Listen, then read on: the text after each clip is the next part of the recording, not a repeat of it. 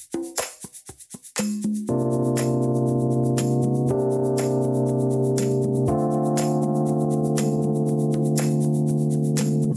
are listening to Abiding Hope Church's podcast of our weekly sermons. For more information about our church, please visit abidinghope.org.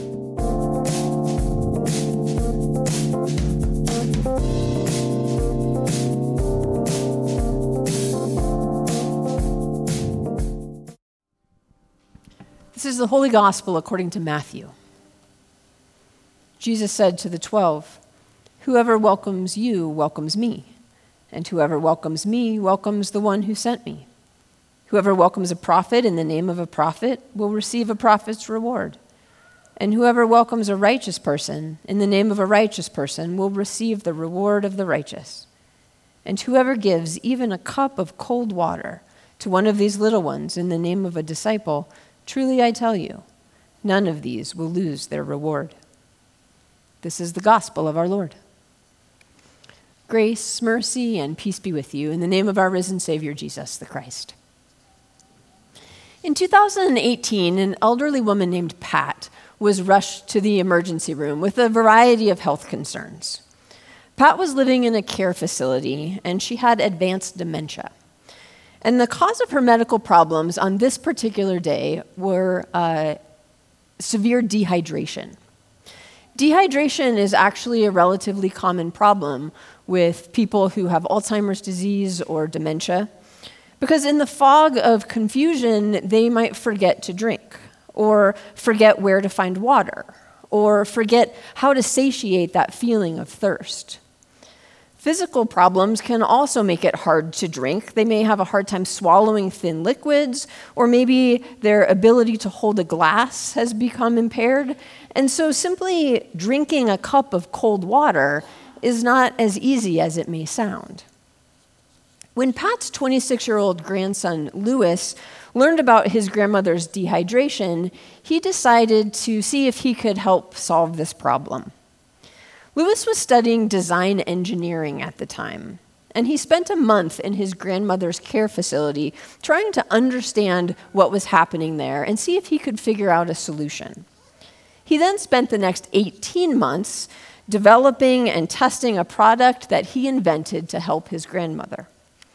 The product that Lewis Hornsby invented was a super hydrating candy called jelly drops. They look like a big jelly bean, but they hydrate like a glass of water. Each drop is 90% water and packed with electrolytes. They're bright and appealing, they taste sweet, and they're in dementia friendly, easy to open packaging. When Lewis first introduced jelly drops to his grandmother, she ate seven of them in 10 minutes, which is the equivalent of a full glass of water.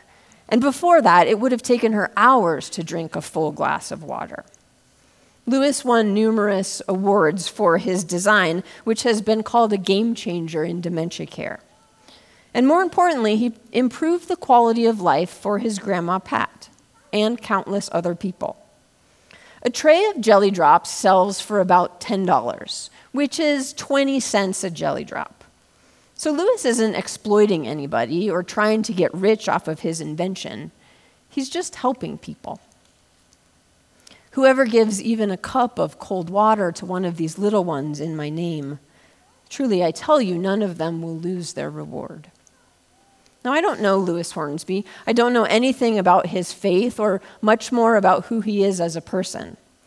I did see that another project that he's working on is trying to develop a new kind of rebar out of recycled plastic bottles to be used in construction in earthquake prone areas of the developing world. What I can tell from Lewis from, from those two projects, from the rebar and the jelly drops, is that he loved his grandma Pat and he cares about people, vulnerable people in particular. And that's the spirit of our gospel text today. In our reading this morning, Jesus is speaking to the disciples. He's sending them out into the world to be his heart, hands, and feet. He tells them to proclaim the good news that the kingdom of God has come near, and he warns them that their work will not be easy. The entire 10th chapter of Matthew is dedicated to Jesus' instructions to the disciples before he sends them out on their mission. And our text today is just two verses of that much longer story. In our reading today, Jesus says, Whoever welcomes you welcomes me, and whoever welcomes me welcomes the one who sent me. And later he says, Whoever gives even a cup of cold water to one of these little ones, in the name of a disciple, truly I tell you, none of them will lose their reward.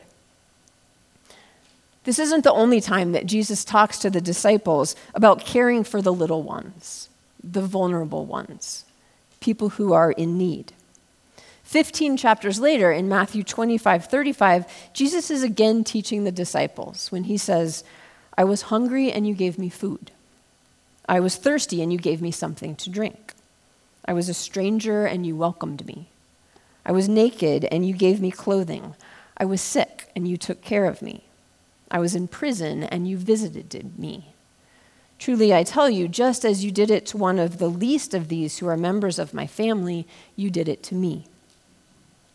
Mother Teresa called this lesson the five fingered gospel. You did it to me. In her mind, this was everything that she needed to know in order to live her life in accordance with the teachings of Jesus. It was her litmus test. Our lesson for today focuses on just one aspect of this call. I was thirsty, and you gave me something to drink. But the whole lesson is contained in that one glass of water, or that one jelly drop, if you will. How we treat others matters, and how we treat the vulnerable matters even more. The thing I love about the jelly drop story is that Lewis Hornsby didn't stop after just bringing his grandmother one glass of water, because he was capable of so much more. I mean, clearly the kid was brilliant, and he was studying design engineering. And as a university student, he probably had access to resources that most people don't have an opportunity to use. He was the right person in the right place at the right time, and he rose to the challenge you are also the right person in the right place at the right time. We all have different gifts and abilities. Some of us are really good working with little kids, and others are better with adults or working with the elderly. Some of us are strong, and some of us are smart, and some of us are really, really patient. Some of us are enthusiastic, and some of us are persistent, and some of us have very particular expertise. Some of us have abundant resources, and some of us are willing to show up and do the hard and dirty work.